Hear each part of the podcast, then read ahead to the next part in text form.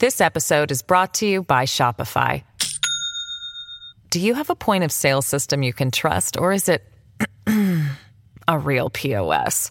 You need Shopify for retail. From accepting payments to managing inventory, Shopify POS has everything you need to sell in person. Go to shopify.com/system all lowercase to take your retail business to the next level today. That's shopify.com/system.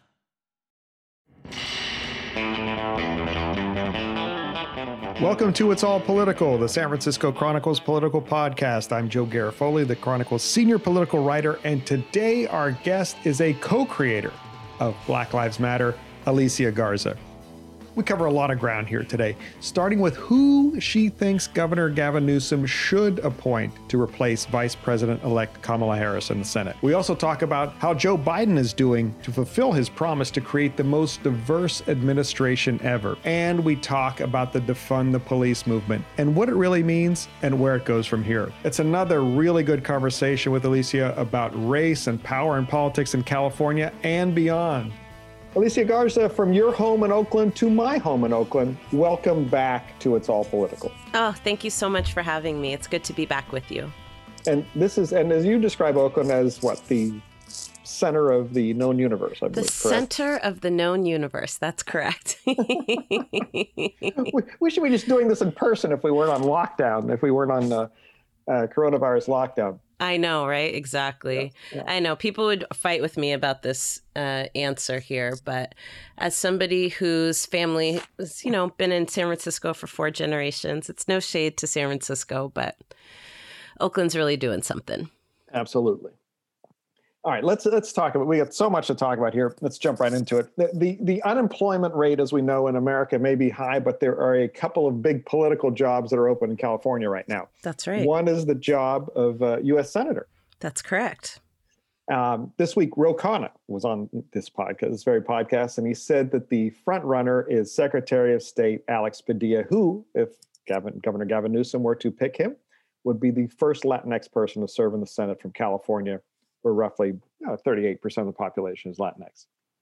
But you have other thoughts about who Newsom should pick, and I wanted to hear who who you think he should pick and why.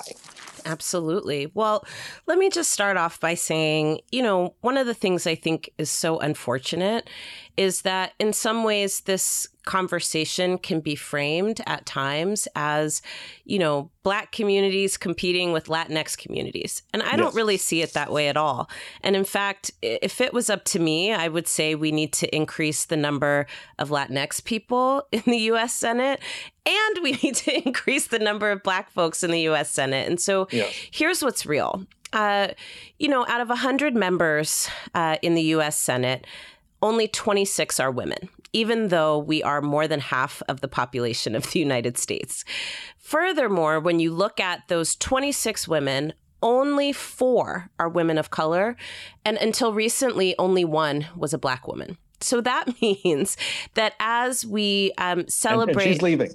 Correct. As we celebrate the historic uh, election of uh, Kamala Harris being the first Black woman and the first Indian American woman, and frankly, the first woman to ever sit in this seat of Vice President of the United States, where, of course, all eyes now are on what is going to happen to her seat. And, you know, at the Black to the Future Action Fund, we have certainly gone on record by saying that we think that that seat should be filled by a Black woman. And I want to talk a little bit about why. I think that women all over America really understand what it's like to have people who don't share your experiences legislating on your behalf. I mean, this is how we get all of the assaults and attacks on reproductive justice and freedom. This is how we get all of the assaults and attacks on economic justice and economic parity. And frankly, it's because people who are experiencing that are not making the rules. That's just a fact. Uh, I think the other thing, though, which I find interesting, is that women all over America also have the experience of being passed over for positions, particularly decision making positions, that they are qualified for.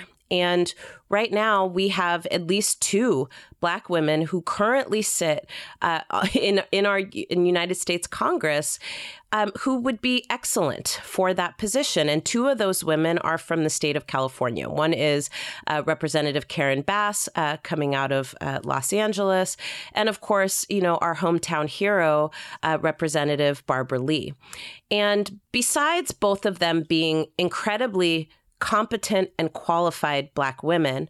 Uh, both of these women, I think, really represent the values of our state and have represented the values of our state incredibly well uh, in their roles in the US Congress. And so, for me personally, um, I think that it's curious when I have been, you know, paying attention to the list of people that uh, Governor Newsom has been rumored to be choosing from. It is a long list of men. And I don't think that that is acceptable. And look, even the First Lady of California said that gender equity and gender parity uh, is a California value and it was to be a California priority. And the governor has chimed in on that and said that he agrees that gender equity should be a priority in California. And so what an incredible opportunity to demonstrate those stated values by placing one of many qualified Black women who are already currently serving in Congress to the seat that is being vacated by uh, Vice President elect Kamala Harris. And there's also, I mean, lately I feel like the California Political Jobs Bank here uh, because there's so many openings coming up. Uh, Xavier Becerra, the Attorney General, is uh, you know, if he's is confirmed, will be joining the Biden administration. Um, do you have any feelings on on that position? Uh, who should? And this is the largest uh, uh, Justice Department in the United States outside the federal DOJ. If you don't have a person, who what ideals should the next California's next AG represent? You know, um, I don't have a person in mind per se, but I will say this: um, we are just in the midst of an incredible reckoning around race and racial justice, and in particular, racial justice as it relates to the criminal system. And, you know, I think that what is important here is that somebody is placed in that seat who deeply understands the ways that racism, not just as, you know, the notion of, you know, uh, people doing bad things to each other, but the notion of rigged rules that have uh, overpopulated our prisons and jails with people of color, and in particular, Black and, Latinx people. Uh, in particular, rules, right, that continue to criminalize Black and Latinx people in particular throughout their lives and impact their ability to um, to literally support themselves economically because the punishment goes beyond the jail time. It actually stays with you for the rest of your life. That's mm-hmm. the, a person, the attorney general for California uh, needs to be somebody who deeply understands that and needs to be somebody who has a clear record and vision for how it is that we are going to unrig the rules that have been rigged against so many of us for so long is part of the reason the, the rules are rigged is that the, the, the, leadership, both here in California to some extent and nationally, is, for lack of a better word, old. Uh, you know, and we'll all be there someday. But um, Speaker Pelosi, still, you know, very sharp, of course, uh, but she's 80, and most of the top House leaders, uh, all white guys, are are in that ballpark too. Senator Feinstein is about 87. I don't know if you saw the recent New Yorker piece that came out, uh, was raising questions about how sharp she is. Is this time for this generation to sort of bow out gracefully? Uh, is that is that the only way? Is that one of the ways that ch- real change can happen, or can it happen with them in power? Well, I, I might take a different perspective on it. I mean, there is certainly value to having experience in leadership roles. And I think one of the major challenges that um, the Democratic Party has faced, uh, that California has faced, and really that power faces overall, is that power tends to be exchanged among like. And frankly, uh, it tends to get passed down amongst the same group of people. And so, regardless of kind of age, you end up having kind of the same circle of people making rules. And that is not good for democracy. Uh, what I know is that every time I think about who's making rules in this country, I think about that meme. I don't know if you've seen it circulating around, but it's the meme that visually depicts the last 46 presidents. yes. and every single one of those presidents is white except for one. And it's a very startling visual of exactly how power is concentrated in the hands of a few and how that impacts the lives of so many. And for me, I really want to see this state and this nation governed by um, the people who comprise it. And what we know is that demographics have deeply shifted in this country, and white people are no longer the majority, but they are the majority of decision makers in this country, and they are the majority of decision makers in this state.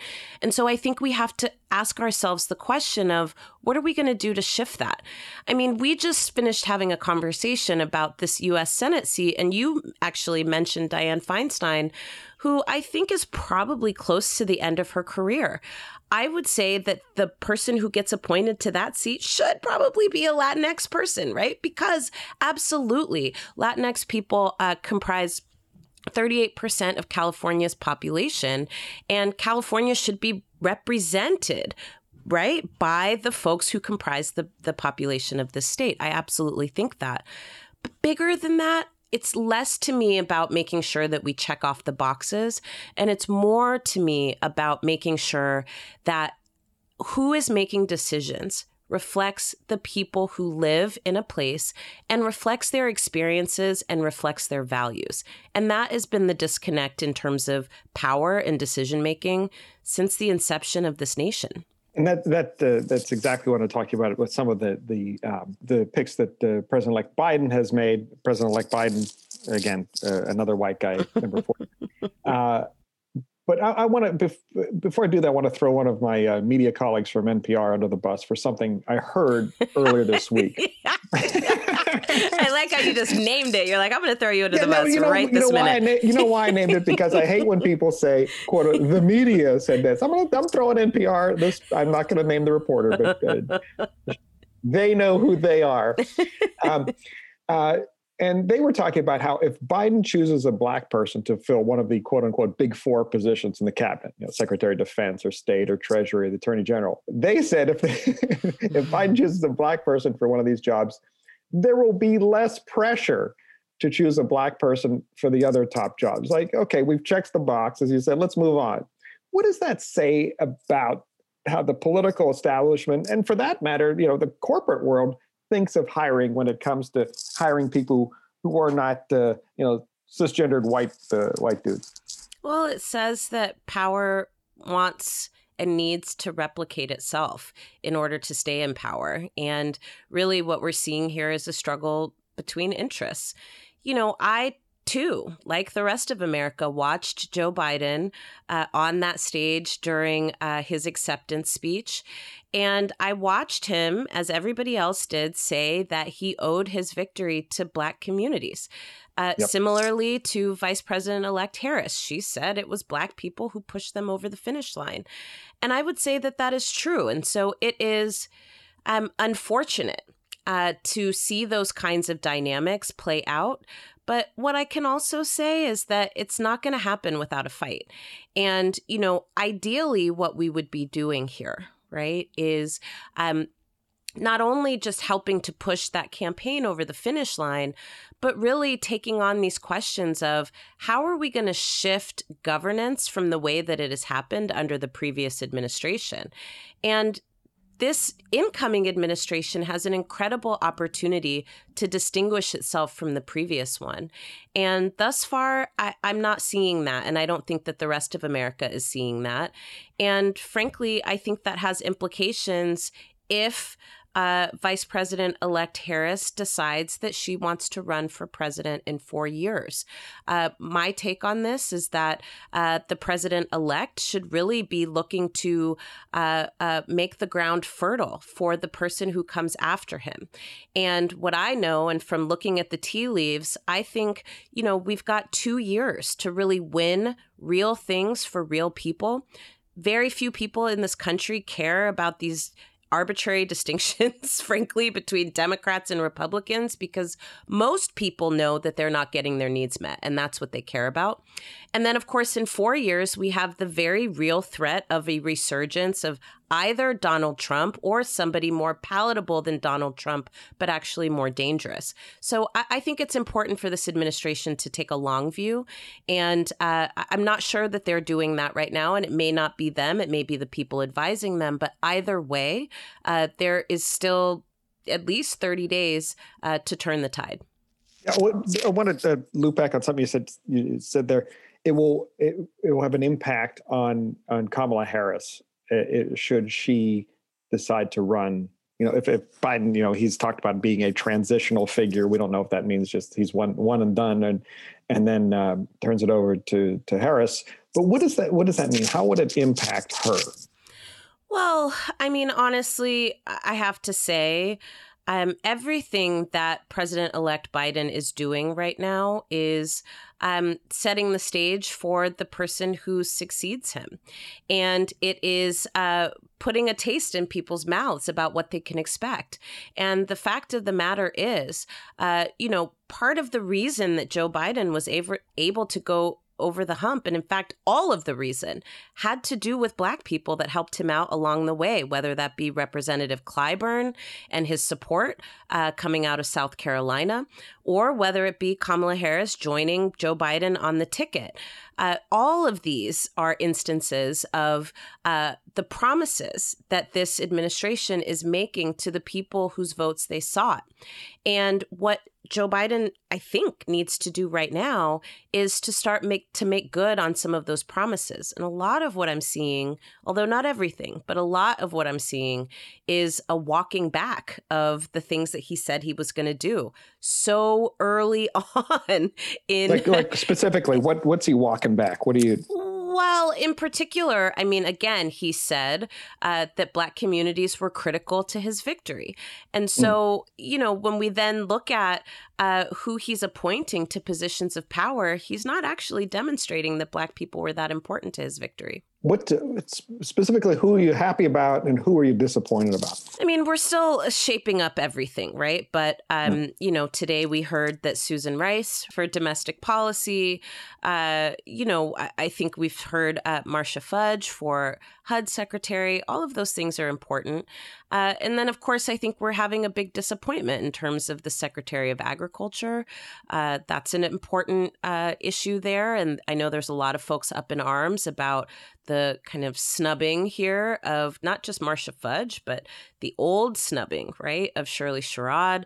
I mean, there's lots to play out here. I don't. By, I don't. By the by the by the Agriculture Secretary uh, uh, designate uh, Tom Vilsack, who, right. who was agricultural secretary when uh, when uh, Sherrod uh, during that controversy in the Obama administration first That's right. first time. That's yeah, right. Yeah. That's right. So, look, I'm not a fortune teller and I cannot predict the future. But again, um, what I can say is that it is important over the next 30 days, not just to check the box, uh, but to reward the communities that did push you over the finish line. Uh, policing is generally a local issue.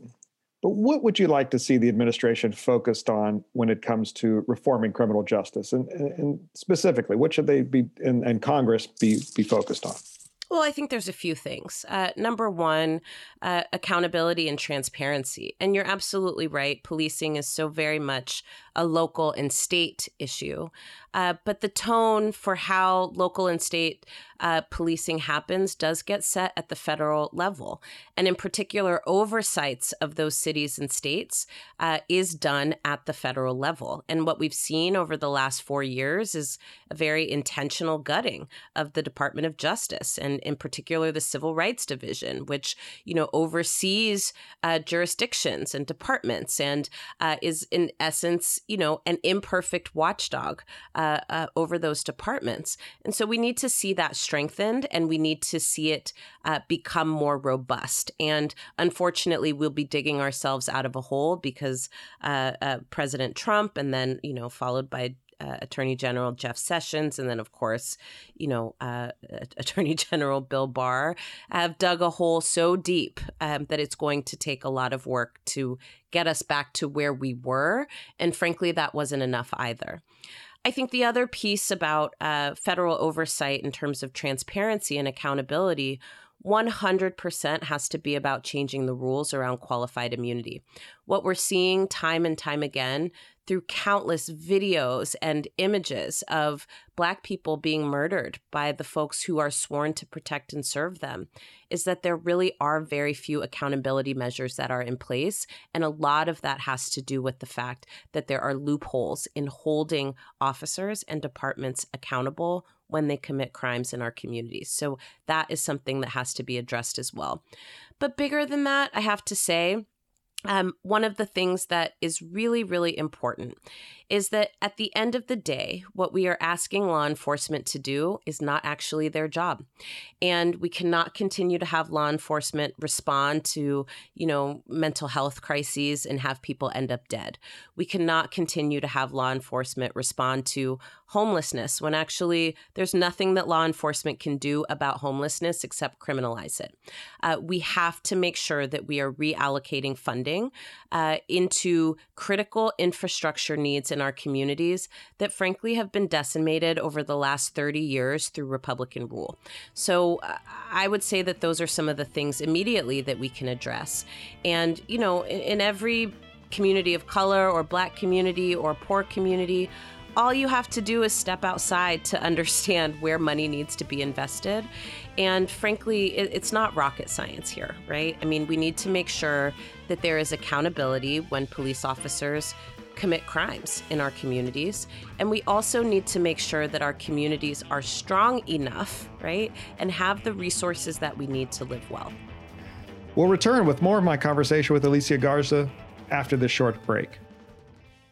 This episode is brought to you by Shopify. Do you have a point of sale system you can trust, or is it a real POS? You need Shopify for retail. From accepting payments to managing inventory, Shopify POS has everything you need to sell in person. Go to shopify.com/system all lowercase to take your retail business to the next level today. That's shopify.com/system. And now, here's more of my conversation with Alicia Garza. Some of the you, you, some of the things you referred to about reallocating resources are often get tagged with the shorthand defund the police, which is uh, a, a, misnomer in some ways. Um, I recently did a long interview with former Governor Jerry Brown, who used to be mayor of our city of Oakland. Mm-hmm. And I asked him about this. What does that mean to you? Let me, tell you? let me tell you the political facts of life. Surveys indicate that 20% of the people want to defund the police, 80% don't. Most people in my business who are successful go with the 80%, not the 20%. So I know that's not a big reason for you uh, virtuous people, but I just want to give you the, the context. So they're not going to uh, go too crazy on this. Is there room for improvement? Yeah, uh, I think I think uh, people are mentally uh, ill. Uh, people, there's a lot of work that um, that don't require a gun. That that is true.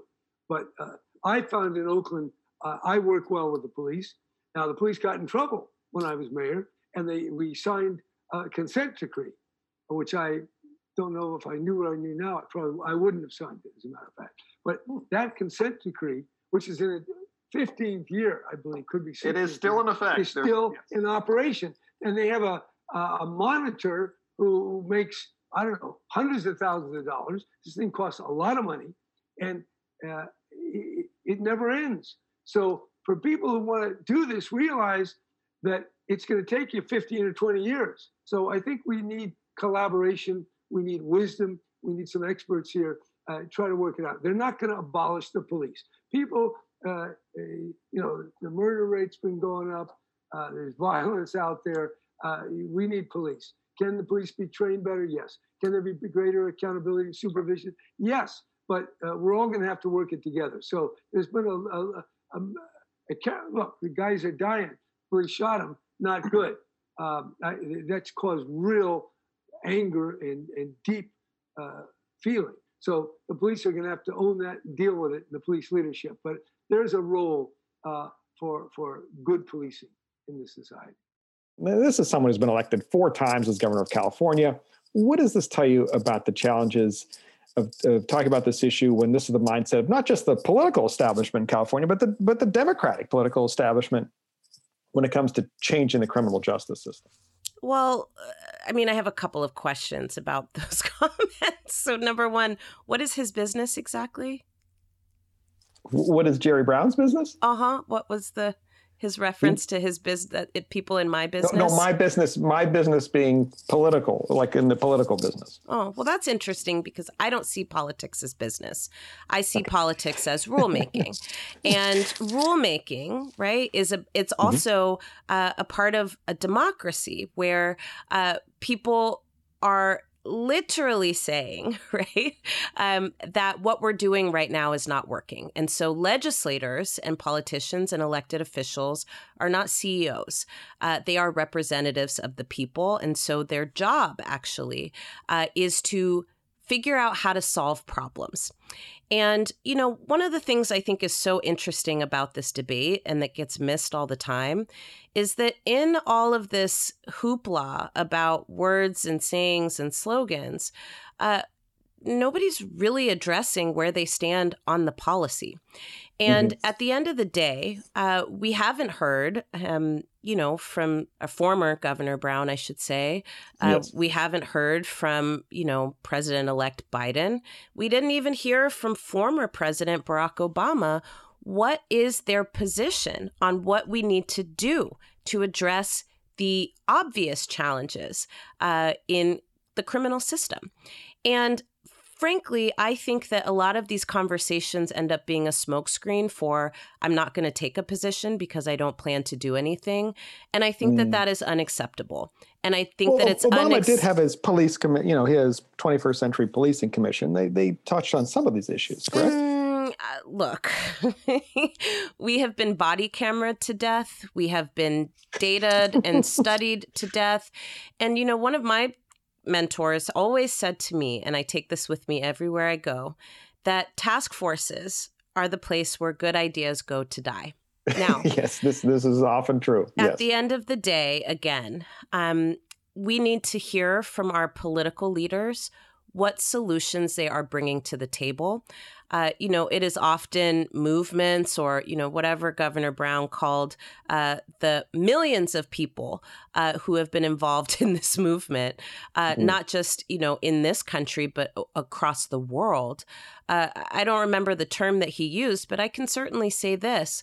Uh, we have put on the table concrete solutions that, that, you know, could address the enduring problem of unaccountable and ineffective policing. And they have not. And so now the ball is in their court. They need to put something on the table or else we should really just stop talking about it because we're not really talking about much. We're we're saying, well, that won't work, but they're not putting on the table what will. So that's actually where the rubber hits the road. And that's the conversation that I'm interested in having. Oh, I wanted to get uh, take quickly because I know we're we have uh, just a few more minutes together. Um, uh, uh, on one of the ballot measures that failed in, in November here in California, and that was the one that was going to bring back affirmative action. When this was introduced over the summer during the, the the, the peak of the racial justice movement that was going on, I thought politically this was this is going to be a surefire winner, but it wasn't. And a lot of people I spoke with, voters and pollsters and activists, said the language, the ballot language, was confusing. They didn't know quite what it was. Why do you think it didn't pass? And did it say something larger, or was it a language thing, or or what? Well, I think um, I think a lot of things. I mean, California propositions are notoriously confusing, um, and so that is a real thing. Uh, you know, as as a regular voter in California my whole life, I can say it takes an army to figure out what these ballot propositions yes. are actually saying. Uh, but bigger than that, I mean, California is a huge state. And I often say that we are not just one state, we are like three or four states in one. And, you know, um, we are very diverse politically, just as we are uh, demographically. And uh, what I think is that um, California, like this nation, uh, is also having a reckoning around race and racial justice. You know, affirmative action has been under attack uh, ever since I was in middle school. Okay. And I'm turning 40 next year. So just to give you, just next Yes. month, actually. So just to give you a sense of how long this has been a fight. And ultimately, uh, I, I think that the narrative around affirmative action, frankly, has been won by the conservative movement. Um, they have, you know, literally framed race and racism as something that is harming white people. And in particular, you know, affirmative action uh, has been framed as something that is keeping white people out. And frankly, when you look at affirmative action, what you'll see is that it actually benefits white people too. But until we're able to get control of that narrative and actually do the real organizing that we need to interrupt the fairy tales that the conservative movement has been telling people for 30 plus years, uh, you know, it's unfortunate. But yes, ballot measures like that will not win because what is winning is the false story of who belongs and who does not. You're, focusing a lot of your time now at the Black Futures Lab, which is where you're building. Uh, you're focused on building uh, Black political power. Uh, Barbara Lee, uh, uh, our, our Congresswoman, has has talked uh, to me uh, a couple different times about this sort of disconnect between the progressive leaders, progressive community, and the Black community. Why is this? What can be done about it? And what what are you doing about that at the lab? Yeah, it's such a great question. And I love her so much. She is such a bridge builder, somebody who can move in so many different spaces. And we've Yes. been really honored to work with her over the years. Uh, I'm one of her biggest fans. You know, she's absolutely right. For too long, Black communities have been used as symbol as opposed to uh, valued for substance. And, you know, when it comes to progressive organizing, whether it be, you know, anywhere really, uh, you know, often we're replicating the same dynamics of our larger society where uh, the inclusion and the expertise of communities of color and Black communities in particular uh, is an afterthought. And in fact, it's usually seen as, you know, like we were talking about earlier, checking off the box as opposed to deep and sustained engagement and leadership in progressive coalitions, understanding that you cannot have a progressive coalition without the full and robust participation of Black communities. And so at, at the end of the day, that is what Black to the Future Action Fund is working on. It's what we're working toward. Uh, what we know is that Black communities are incredibly powerful. And we are tired, frankly, of uh, uh, being seen as symbols and not uh, having the substance of our lives addressed. And so for us, it feels really important to make sure that there is a political home for Black communities who want to see the dynamics changed. Uh, and in particular, these dynamics of the rules being rigged against our communities for generations.